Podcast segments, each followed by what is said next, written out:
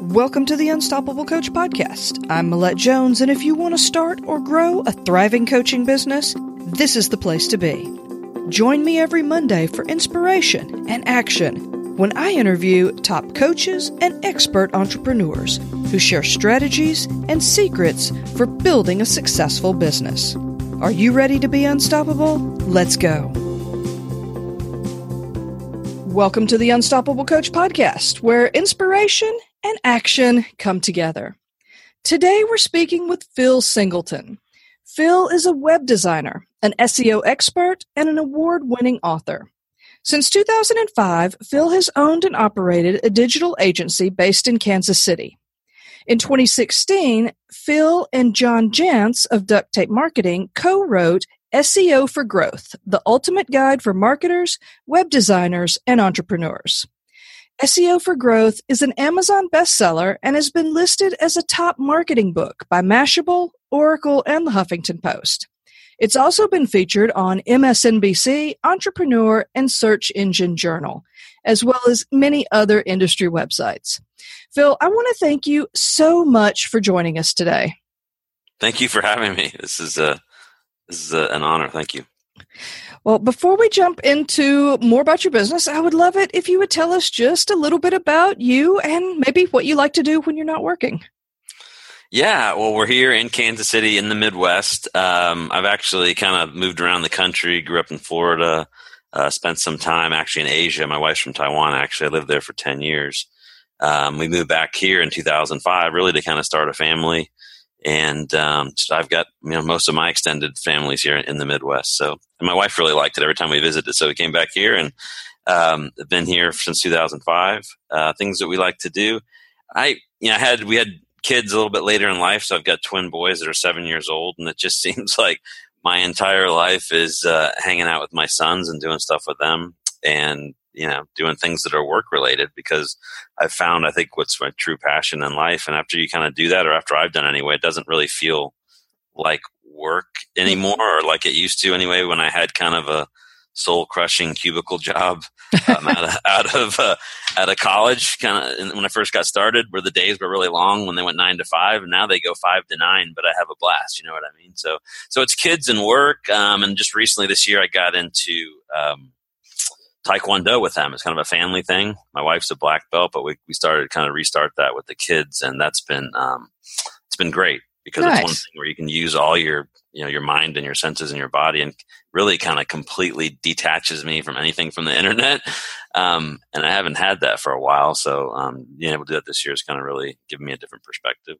And I like to go fishing occasionally. That's that's kind of what I like to do. kind of a simple guy, I guess. Well, you know, it's one of those things where it seems like a lot of people who own their own business or they're entrepreneurs, when it comes time to take time off, they really just like to chill out and hang out at home. Exactly. so, now, I would love it if you would tell us a little bit about your business journey. What's been your journey from that soul crushing cubicle job to what you're doing now?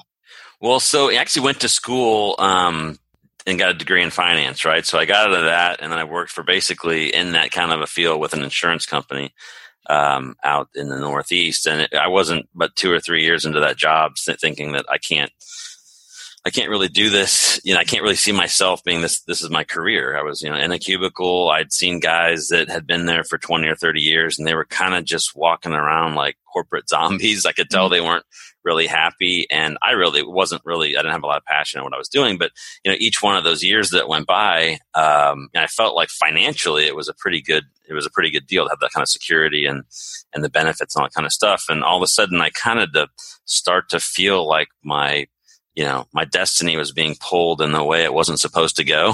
Mm. and and then I, I, just thought you know what? I've got to really do something drastic here and make a change. Otherwise i'm going to kind of be stuck down this path. That really just kind of it was the company that hired me out of school type of a thing. Um, so i ended up packing my bags and moving to asia just to study um, mandarin and to go you know do something drastic to change the trajectory of my career i guess of my life to some respect so I think people thought I was a little bit nuts. I know my family really was kind of nervous about it, but I went out there, spent a couple years, learned how to speak Mandarin, met my wife, moved back here to the States and ended up getting my MBA and out of school, um, was actually in Arizona. I ended up getting a, uh, a job that took me back to Taiwan. Um, and I stayed there another eight, eight years or so. Um, but that was like during the dot com era. So I had mm-hmm. this job where we were helping North American companies go to Asia and get strategic venture capital and partnerships and all that kind of stuff. And it was really great because I was a, I was a Chinese speaking Westerner, so it was easy to open doors up and people wanted to buy into these dot com companies. But really quickly that bubble, you know, burst. Right. And it would just disappeared almost overnight. So I got lucky because one of the companies we were working with, it was a software company and just by nature of things that they were doing and, and the way the legal landscape was changing in the U.S. for their product, I, I, the software company basically fell in my lap in Taiwan, and we were selling consumer software. And what I saw even at that time, this is going back 15 years ago, I didn't, again, this thing kind of fell into my lap. I didn't know anything. I came in from finance. I didn't know anything about software. I didn't know anything about web development. I didn't know much about internet marketing. So I learned a lot kind of on the job. And the company kind of, again, fell in my lap just because I was at the right place at the right time and, um, and took advantage of it. But what I found was even way back then, the internet and especially even Google was driving a lot of these consumer software things we were selling online. And we a lot of our sales were actually coming from affiliate marketers, right? So you got these guys that had like the precursors, like forums and uh, blogs and forums, and all this kind of stuff, where they'd have like a, in effect, like a banner advertising up on the site, and a user would click through it, come to our website, buy the software. And for the big affiliates, we were paying those guys like fifty, seventy-five thousand dollars a month, and there were multiple ones. Um, and I'm sure we weren't their only like you know affiliate partner. Mm-hmm. So here I am really a rude awakening for me thinking like geez i have a software company got 25 employees product development. Our we were given the big affiliates like 50% of the sale on that thing. So but our little percentage of that piece got down almost to nothing. And here you got these guys you know going 15 17 years ago that were probably not working all that much. And I was like, we're on the wrong side of the equation. So that really kind of opened my eyes to web design, the importance of Google, how important it is, uh, how important they are in the, in the purchase decision, all that kind of stuff, and, and really kind of opened my eyes that way. We ended up selling that company, moved back to uh, the States in 2005. And I essentially didn't really know what to do. It was a nice payday for me, but it wasn't like, you know, you can't not work anymore for the next 40 years. um, so what I ended up doing is didn't, still didn't know much technically about the internet. Of course, I was running this company from a management standpoint, but didn't have a lot of technical skills. So I moved back to Kansas City and just kind of out of the blue, I started to, I did a barter deal on a website that I had knew nothing about. And I said, I, I told this guy who had an auto detail shop that I was going to build him, you know, a website and help him get online. So he didn't, wasn't going to, cause what his deal was, he was, this guy was, um, he was just a regular auto detailer that was selling um, $25 a pop auto detailers to to um, to the dealership. So he was making really almost nothing, working really hard to try and prep cars for sale that were hmm. either used cars or new car new cars. And I said, man, what you need to do is try and get get reach the retail market so you can charge hundred dollars a car, two hundred dollars a car, and not like next month nothing. So I, I made this, I proposed this thing. I took a leap and said, you know, I really don't know much about web design or anything, but I'm going to make this guy a web design, a website. And I did Microsoft front page. I don't know if that means anything to some of your audience, but that oh, was, yeah. I kind of self studied my way into a one page website, got him listed online, applied some of the stuff I had learned just kind of on the fly in that, in that previous software company. And within a, like a month or two, I got him ranked. And he, I remember him calling me up about 60 days later and he was saying, literally almost with like tears and then I could hear his voice cracking. And he's like, Phil, I don't know what you've done. You've changed my business. You've changed my life. And it was like, boom. Finally, after 30 years old, I knew what I wanted to do for the rest of my life. I had made this huge impact on a small business, mm-hmm. and the guy was so thankful. I literally brought him to tears. So it was like the most fulfilling phone call or thing that I'd ever done professionally um, for one. And two, I was like, you know what? I think I can make some money off of this. So that's really what set me onto the path to where I am right now. It was kind of like Phil gets a D in computer science, gets a gets a job at an insurance company, doesn't work, goes through his wild wide through Asia, does a Microsoft you know front page website, rolls that into a, a, digital agency that's actually, you know, I consider for the size that we are pretty, you know, pretty successful. I'm, I can not believe, I'm sure a lot of my college classmates can't believe that a guy like me um, is running a digital agency, but that's, that's kind of what's happened. Mm. That's so funny that you mentioned Microsoft Front Page because that was really my first experience with websites as well. And I remember going out, getting this book that had to be like three inches thick called The Front Page Bible. And I went through this thing page by page and probably erased my website five times you know, and was ready to throw the whole thing out the window before before I could finally get something serviceable. And and I, I think I went the opposite route. What that taught me was I like doing that sort of thing for myself. I like to play and learn, but I will leave that to the people who really love tech as far as mm-hmm. digging into that sort of creation because it is just so intricate and there's so much to learn. It is, you know, and I think even to this day, I mean, we, my passion really is on lead generation through the internet. So for me, mm-hmm. that really means, you know, trying to figure out Google and, and some of the other places to get visibility. But to do it right these days, a lot of it comes back to getting your, your website right. It's just the way it, it, it almost kind of has to be because that's the place that you, where you own everything and it should be the referral source for all of your best, you know, content and stuff like that. Um, but unfortunately, um, you know, web design can still be messy, and it's I think it's a lot of hard work to do it right. Mm-hmm. But to get that the rest of the internet and the marketing and the inbound marketing piece, you really have to have that as the foundation. So I still think even to this day, you know, going from trying to, to figure out a one page Microsoft front page website to even the client engagements that we do today, it still can be a grind to do web design, to be honest mm-hmm. with you, because you got to get together, you got to understand the company, you got to extract, you know, con- content um, from the clients and all that kind of stuff. And it's just not one of these real quick things if you want to do it right. But it's a super important point point because it's the um, really the foundation I think of, of digital marketing. So. Right. So if a coach or an entrepreneur is just getting started, is this something that you feel someone can do themselves? Like if they have a little bit of experience with WordPress, can someone put together a website that's going to be a good foundation? Or is this something that they really need to think about hiring out for? I think it. I think it all kind of depends. I I really believe if somebody's just getting started, the best thing that they can do is at least try to figure out how to build their own website in WordPress. Right, figure out how to get a domain, get that together, point it in the right place, get a hosting account. You know, hire out through somewhere, even if it's one of these gig places or Upwork or somebody else try and get one on your own so you can go through the process of actually seeing how it's set up mm-hmm. getting into the back end and just feeling where the pain points are so that you know how how this kind of stuff's set up um, because i think knowing how to do that whether you end up hiring somebody to build you a custom website or you know trying to struggle through on your own really teaches you i think a lot about how websites work in general um, especially WordPress, but also just trying to figure out how the stuff kind of ties together. Because if you get into WordPress a little bit and study just a little bit, you know, and start to learn about, you know, SEO on it and learning how to work some of the, the key plugins like Yoast and, and what page titles are and meta descriptions are and just kind of some of the basic things. Um, and then trying to tie in your you know your social media platforms into them so that you can you know link out and maybe even publish out from your website. Those things i think really show people almost on the fly how important all this kind of stuff is and how it should all tie together. So in fact we i mean i just hired an outbound marketer myself a month ago and the first thing that we did with her is i said look she'd had no experience in this in this industry at all. And i said i think one of the best things we can do for you and you'll appreciate down the road is you know, I'm gonna sh- you're gonna try and I'm gonna give you a little bit of a budget, and you're gonna go out and do just what I told you.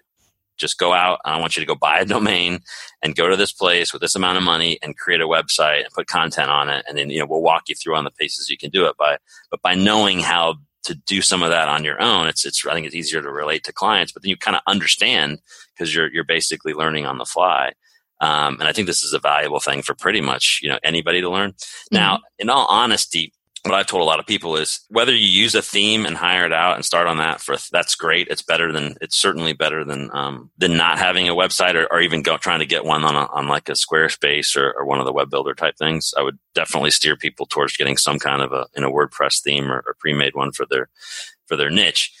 In reality, when we get into competitive niches, um, the theme based websites tend not to do as well organically um, than like having a custom one built from scratch. And the reason I think is themes are meant to sell a hundred thousand times for 59 bucks. They're not really meant to you know be built from the ground up to do well on google mm-hmm. that's not to say that they can succeed but there's just so much in there to try and apply to so many types of businesses that there's a lot more stuff under the hood that's needed for, you know for your business let's say whatever business it is versus just building one from you know say you know say photoshop files and, and making one um, you know, kind of almost your own theme from the ground up that way. Those tend to do better, but but still, that's ten, you know that's a, a, an edge. It's not like the only edge of the silver bullet. Mm-hmm. Uh, but you're in a really competitive one. That probably is a better way to go. In that case, you know, it's it is nice to go to a web design company that that not only can build you a custom theme, but also one that's got some knowledge of of search engine optimization. Uh, and that means not just installing like a couple plugins, but actually saying, hey, you know what? I'm going to get to understand your business. We're going to figure out who your ideal client is. We're going to do competitive research uh, or uh, keyword research, figure out how these ideal clients search, and then try and reverse engineer your content based on search activity. That's how you really kill it online. And before, because a lot of people, what they end up doing is they build a website right? Mm-hmm. And then they go try and do SEO on it later. Well, that's not the best way to build a website. The best way to build a website is do the research up front and then reverse engineer it around that research. And then you can really kind of build the perfect mousetrap. Mm-hmm. Um, but a lot of people still think of, I think, websites in terms of being almost kind of like a digital brochure, you know, kind of like this uh, static, almost presentation type of a thing um, versus making it a marketing platform. And that's kind of really what we try and, and, get people to think of it as an investment, as a place to put all your best content, you know, to make it the referral source for everything that you're doing. And then make sure that whatever you do, you've got some kind of a call to action or a piece that draws people back to the website. You know, we get clients all the time. And I'm going to say a lot of them are coaching because in our business, the, it's really diverse in terms of the types of clients that we serve. Mm-hmm. But one common theme is that, you know, people will kind of treat their website like a digital brochure. That if they do content or produce content on a regular basis, they tend to put it out um, directly on social media platforms where it kind of passes through that river. And then to my, you know, as far as how I think about it, is almost kind of dies or it loses, you know, its value. Where most of your best content we think should be posted on your website and then shared out to social media so you can draw them back to your website right? You got a call to action on there, a chance to sign up for a newsletter, or you've got the AdWords or the Facebook Pixel, so you can tag them, build an audience you can remarket to later on those platforms. So, you know, the whole point is to build your website up so that you have a body of work, so that all your content's up in that piece, and so it's optimized. And when you do it that way, Google will crawl it, and some of the, the content that you've invested and published on there has a chance to become an answer to somebody's problem, right? Mm-hmm. It doesn't do that on Facebook if you put a Facebook post up in there and leave it because it's not as searchable and doesn't get indexed like the rest of them. It's great if you can, you can hit a lot of people that you know maybe at that one time. Um, so it's great in terms of like real time uh, visibility, but it doesn't become kind of you know a historical part of the Google index that can be, you know, crawled and served up as an answer. So that's a really long-winded type thing, but it's tough. It's really tough to get people to think of, I think websites, even to this day, as marketing platforms. I think still people in for some way, shape, or form still kind of think of them as as almost kind of like a business card, right? And right. not like a, a, platform.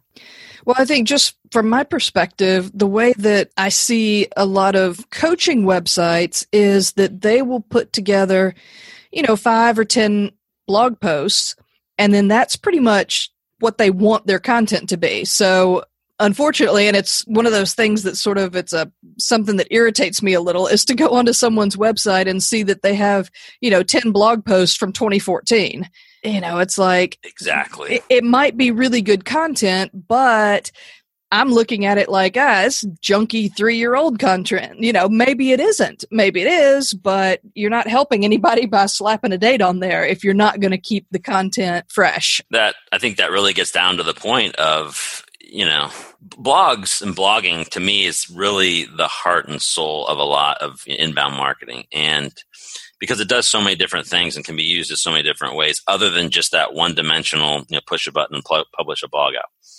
So, you know, it does a lot of things when you land on it. And like you said, you see it's dated. It all of a sudden loses any kind of authority that it had because it looks like the latest you know, amount of information or education they put on their websites is dated. So there's not mm-hmm. a whole, all of a sudden, that um, almost kind of like the trust factor gets lowered a little bit. Because anytime we build a, we- a, website right now, we're trying to get people to know, like, and trust us as quickly as possible. So having your body of work up there, having an active, you know, blog post and, and having some evidence of social media participation, you know, having your um, trust badges and, and, and, testimonials, all that kind of stuff up there that really proves to people that you are, are the best choice for their solution needs to be there and needs to be updated. But you bring home a really good point, which is you got to, I mean, to succeed, I think today is we got to be really serious about content uh, generation and putting best content up there and doing it on a regular basis.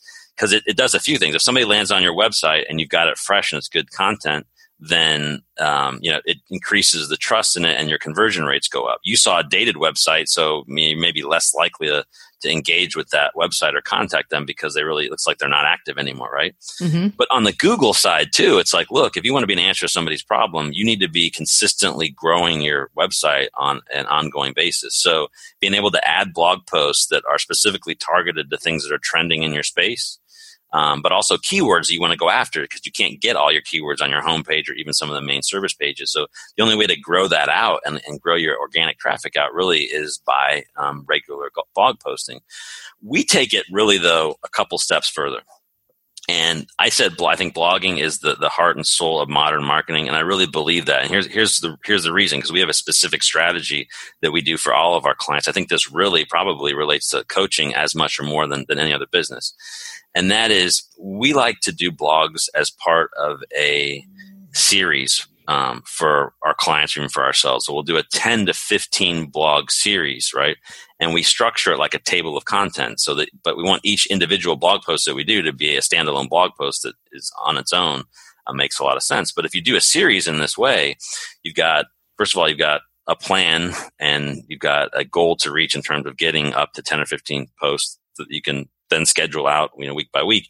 But at the end, you can stitch these together into an ebook that you can use to as for a call to action for your website, right? So somebody lands on it. Now you've got a free um, ebook to to um, to offer them, and hopefully get them into your education funnel. Then we take it a step further with that and take that ebook, okay. Then we turn it into a Kindle and put it up on Amazon. Mm-hmm. So now we've made our client a author and they get an author page up on there. Now they've got a little bit more of a launchable piece of content. We're like, it's a nice shiny thing to do for a coach, say, for example, but also for the coach's clients, right? For, cause right. these days we're really all trying to figure out ways to elevate our authority and, and help figure out and get, develop a platform so we can educate people. So obviously podcasts are a great way to do that. But also the first step to me, I think, is books. Um, so you do this book, and now you've got a launchable piece of content that you can do a press release on. You got something to reach out to people. Um, but more and more, what we're trying to do is actually take that Kindle book that we've you know helped our client develop, and then use that as a way to do podcast guesting, right? Mm-hmm. So now you've gone just, and, and I think if you think about it and just roll back to the what we're just first saying is if you just do blog posts randomly one off without any like holistic strategy, then you kind of just get that 1x return, right? You did it, you published it, and that's all it was. But if you think about doing this in terms of 10 or 15 strategically, now I just kind of outlined five or six wins that not only get you great, consistent, you know, uh, blog content on your website, at the, but at the end of it, you've got a way to actually leverage that onto other platforms where you can reach more people and elevate your authority. Hmm. So that's kind of, I think, how really when we lay out plans like this and you think about them strategically, it to me, um, it almost gets to the the book that I wrote with with John Jantsch at Duct Tape Marketing, and we called it SEO for Growth, but it's really more about trying to think about the things the way Google thinks, mm-hmm. you know, kind of put you the, the, the, lens and, and they're kind of trying to look at things really a lot more holistically now rather than these kind of one dimensional backlinks or, or just words on a website, how they're kind of tied together. And I think if you think of your website this way and, and all the parts that should kind of reach out and touch, then the way you go out and develop content, you can get a lot bigger, I think, return on investment um, if you think about things the way Google does. Because I, I look at you know Google rankings right now. People think of Google and Google rankings in terms of I search for something, I come up, I get the click, and I get a lead. Yeah, that's really important part, and that, that's never going to change. But the way I look at Google right now is Google's done a really good job of going out and measuring a lot of different signals about your website. Mm-hmm. It used to only be about like backlinks, that's third party links pointing to your website, and the things that you have on your website. So the keywords, maybe some things you got going underneath. But the last five or six um, years or so, they've really extended out the way they calculate their algorithm to include all sorts of things: social media signals, uh, reputation management, your reviews online. You know, your blogs and the way your blogs are, and, and the way you're getting cited on other websites. So, if you start to look at the way and the, the factors that they're using to to reward people with rankings, it starts to look a lot like just the pieces, the ingredients of, of digital marketing. You know what I mean? Mm-hmm. So we just got to figure out ways to tie them all together strategically and not do them out randomly. Right. You do that kind of in the Google SEO mindset. I think that's helps you to kind of tie it all together in a way that makes sense and get you a lot more um, a lot more benefit and a lot more reach for the same amount of work rather than if you do them randomly or just one at a time and not all tied together, then you just don't get the same kind of return on it. Yeah, that makes a lot of sense because it seems like a lot of people these days like to talk about repurposing content, but they almost look at it as the end result of that is to save time or the end result of that is to get a lot of content out without having to expend a lot of effort. But almost the way you're talking about it is that it's a lot more purposeful than that, that you can do the repurposing of content. A side benefit is maybe not having to create multiple things, but there's a lot more purpose behind it and structure behind it that people might want to take into account. Exactly. I think a lot of times it's like anything these days. If you think about people, you know, they talk about repurposing content, or they were talking about it more. Um, it was really just repurposing content for the sake of repurposing it, just having more volume and more mm-hmm. And it's the same thing I think with anything these days. I mean, if you want to try and do like backlink building, and backlinks in SEO are still one of these things that is really super important in terms of a Google ranking. So having a link point back to yours is really important. But it, what matters these days is quality and relevance, not the volume of it. So um, it's the same thing I think that goes with anything else. If you're going to do a piece of content, it's much better for you to do a blog post with the intent of actually creating really good quality then you know. So so doing one really good you know blog post is going to be a lot more valuable than just doing five fluffy ones, mm-hmm. you know, so to speak. Just so it's not about like volume in that sense, and and none of it really is. I think anymore. It's more about you know, you know quality than uh, than quantity. Mm-hmm. So, what would you say would be like maybe some mistakes that you see people making um, as far as like small business owners or entrepreneurs do a lot?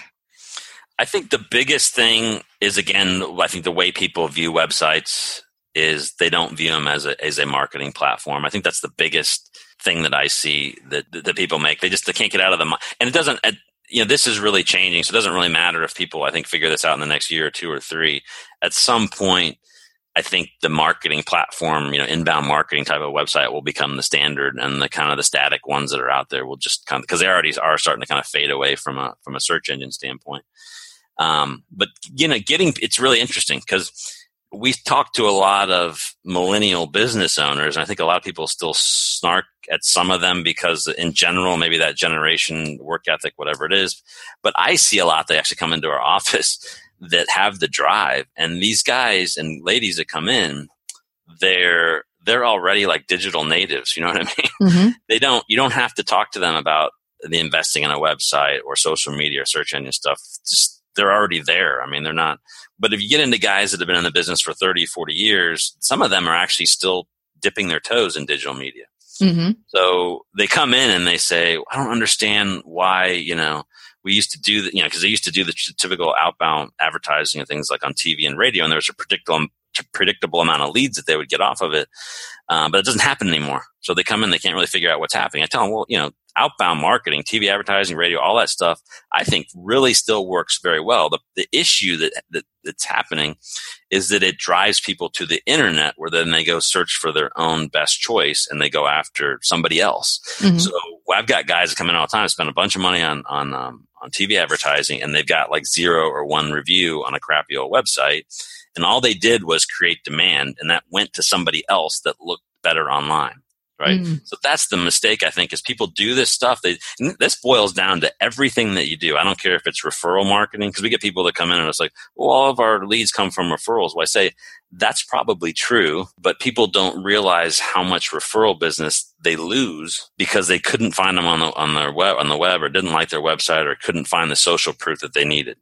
mm-hmm. right? So you, I think people sometimes think when they get when they get um, referral business that that they've just gotten all of they could have gotten, but it, it might be that you got ten referrals and only got four because six of them never made it to the phone because they didn't like what they saw on the website or couldn't maybe even find the website type of a thing. So that gets down, I think, to the number number one mistake of if you're going to do stuff, you're going to do any kind of marketing, you have to complete both sides of the circle because you can't be a great outbound marketer and not have the inbound side on the internet because it almost always in some way shape or form now is filtering back to the internet. Somebody's going to look you up they're going to check out your website they're going to look for that piece of it and that's in and that's becoming more and more i think per, an important part of the decision making process. And i think that's where i think a lot of business owners that we see or just businesses and startups in general um, don't really put the emphasis on that website and and kind of make it part of their daily routine um, that way. The other thing that I see is I think people don't recognize the importance of having a proactive um, reputation management strategy. Mm-hmm.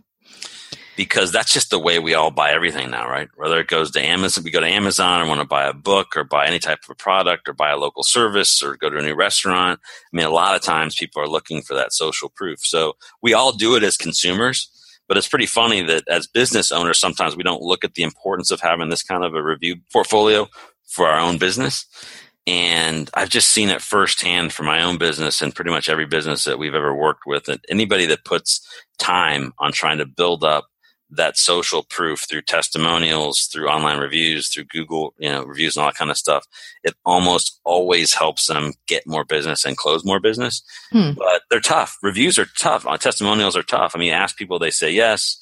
Um, of course, bad ones are like super easy, right? you ask somebody for a good review, and then all of a sudden they don't know how to figure out how to get onto Google. But you, you tick somebody off, and they'll spend five days learning how to get on every platform there is, you know, to bash. And that's just the way that that online, I think, reputation works. But the what the point, what really gets underscored here, is that you have to take control of your online reputation before it takes control of you, because it, the bigger and more successful that you get, you're going to get some level of you know reviews online, and it's way better to be more proactive about it earlier than before you have to like deal with it you know later. Right. So for coaches, what are some of the ways that they can you know have an effect on their reputation management? I mean, just things that are coming to my mind and they may not all be correct, but like you can leave reviews on Facebook business pages. So I'm thinking that would be one way. And then, like you had said, if you have an Amazon book, there's ways for people to leave reviews there. So then, how do you bring that over to your website? Well, yeah, the first thing that I would always try and do is we do a couple different things because it's interesting. You want to be more proactive about it and make it part of your daily routine and how you deal with folks and look at everybody that you deal with as a potential review. Mm-hmm. And then what we do is we try and actually build a review funnel out. So, and really all it is is a very simple standalone website that all it is for the purpose of collecting feedback and sending people to the right review platform that you want to start to build up. So we literally, in this case, will create a very simple separate website. It's got like five stars on it. In a lot of cases, we'll print out like business cards so somebody can actually hand them out. And we send them to this. And it's really kind of a nice funnel because if somebody clicks one a formal pop up, somebody kind of vents on that or explains how it wasn't bad, it goes directly to you and you can address it hopefully before it gets posted anywhere.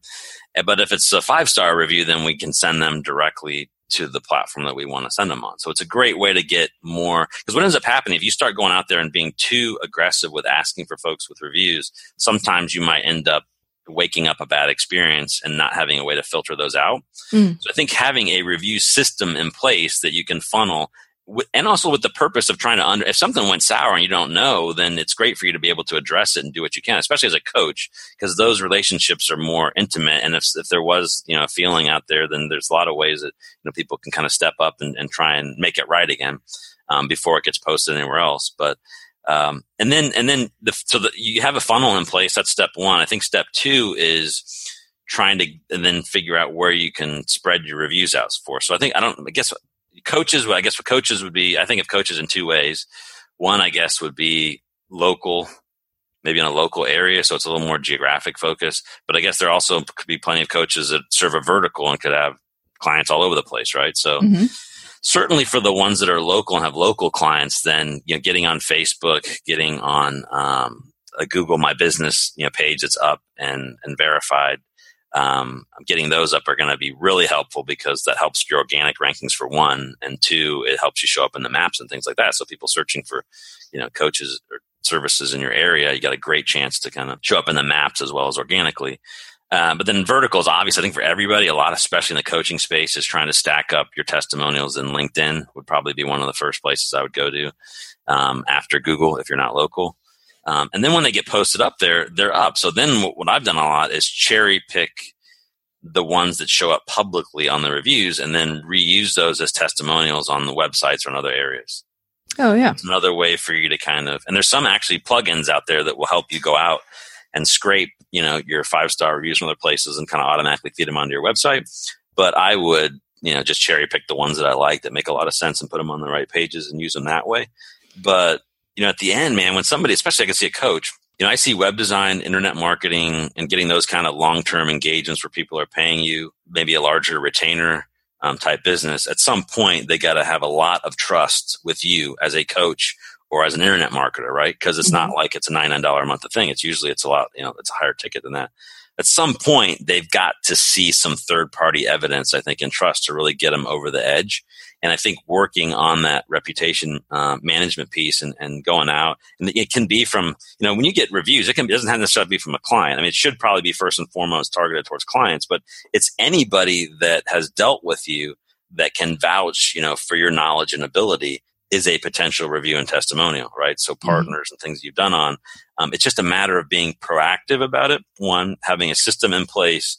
But to me, the number one key thing for reputation management for all businesses is discipline. I mean, it's not about asking one time. You really have to be like persistent and tenacious about it. Yeah. But when you do and you start racking them up, we've never had a business that's gone from zero to like 50 reviews that hasn't told me like this has significantly changed you know my business this is making the phone i we have guys in town here again they're not coaches but routinely we get people that'll tell us gosh i wish we would have gotten on this review thing earlier because their clients are telling them um, we're just hiring you only because your reviews are so good. And i've heard that a hundred times at least. Um, and you didn't wake people up to this though and you got a lot of people out there with zero reviews on anything right? Mm, so right. that secondary search that we're all doing um, when you can have some impact and influence on that just by asking or being you know, kind of being on top of it can really make a big difference in terms of getting opportunity for more deals or closing the ones that you know that are in your pipeline Nice. You know, that makes a lot of sense. And I think that you said it earlier that people really have to focus on that idea of getting people to know, like, and trust us before they'll take their wallet out. So, as great ideas on reputation management and also really good information for people to start to think about how they look at their content marketing and how they can start to bring some of the SEO aspects into that. So, Phil, this has been really, really good. And I've learned a lot. And I know that the coaches out there have learned a ton and have a lot of good ideas to bring back into their business. I would love it if we could finish up now with the final five rapid fire questions. Yeah, let's do it up. All right. So, what's one habit or skill that's helped you become unstoppable? I just always go back to. I mean, I, I wake up early and I feel that um, I'm energized. I'm a morning person, and roll out of bed sometimes and start working at like five o'clock. And I, I, sometimes I feel like I've gotten almost a full day in before nine o'clock. Nice. Um, and then the rest of it's kind of gravy, right? So I can work and do other things and, and do stuff throughout the day. So I think to me, the habit of waking up early has served me really well. What is one quality that you think every successful entrepreneur should spend some time developing? I, get, I mean, you hear a lot of people talking about grit right now, but I think that's really kind of sums it up. Um, because we all have you have to basically fail to succeed but you got a lot of people out there that focus on the failure so much and let them stew on it. You can't stew on stuff. You just got to have to kind of let it roll off you and move on. I think that's one of the things that's really helped me out is i'm not one i used to i think probably be one of these people that would stew on things too long but now it's like i don't there's too many things i want to do. I don't have time. And then the people that you know, went if it went wrong so different way they probably don't either and they want to move on. So having that kind of grit to bounce back and stay motivated i think is, is key Nice. Recommend one book that's had a big impact, either on your business or your life. Well, other than my own book, I have to say, I have to say duct tape marketing, and the only reason is because that's just opened so many doors for me in terms of the book content's good, but just going through and taking action on it um, has really taken my business to the next level. So nice. I, I, gotta content wise, I'd probably say a different work, but just in general, I gotta give it to duct tape. Give us an online resource that you think coaches would love to use in their business and that you couldn't do business without. Well, anytime anybody refers me anything right now, I actually refer them to this site called bloggerlocal.com because there's a great article that I can send you a link to that's got like the top 10 or 15 um, that's like blog writing services type thing. Mm-hmm. Um, and I think that's the key. None of us out there have the time to write all day long, but written content is still a really important part of business and um, it has to be done. So having somebody that can help you draft things up that you can edit or write on your notes or topics is really critical. So finding somebody that's affordable, I think, is really important. So that list at bloggerlocal.com is awesome because there's like 10 or 15 really good ones that are vetted. Now, on that list, you want to take it further, there's another one called uh, uh, The Content Company. I think it's like getawesomecontent.com. That's my personal favorite. So we've got a lot of people that use those. They're great for coaches and agencies. Um, but it's being able to have that consistent, high quality kind of writer on your team that's affordable is a super powerful thing to have to compete. I think in this um, in, in digital marketing right now.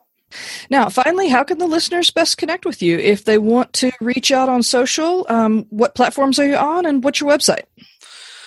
I'd love people to visit SEOforgrowth.com. That's got our book that I wrote with John. And so that's got a lot of great stuff, and you can see all the people that endorsed it and whatnot. Um, if you want to see the little website that could, kcwebdesigner.com, that's my little web design that still generates most of, you know, um, that pays most of the bills. So um, we're launching that pretty soon, but that's kcwebdesigner.com.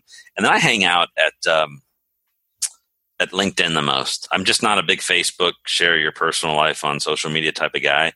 um, so if I do spend anything, it's usually on LinkedIn, and um, that's where I like to hang out and put most of my best stuff on. I, I, am involved in some of the other ones, like you know we post to Twitter, we post to Facebook, and I'm in some business Facebook groups. But in terms of actually posting stuff, if I had to pick one, um, let's hook up on LinkedIn.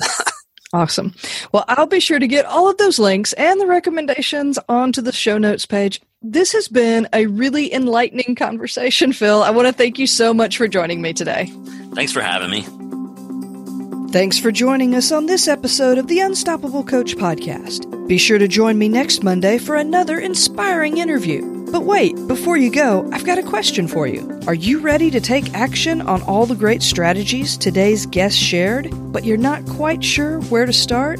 I've got you covered with my new action episodes, where I break down how you can implement all their best tips and tricks. Get immediate access to this exclusive free content when you become part of the Unstoppable Coach community. Simply go to unstoppablecoach.co to join or text COACH to 345 345.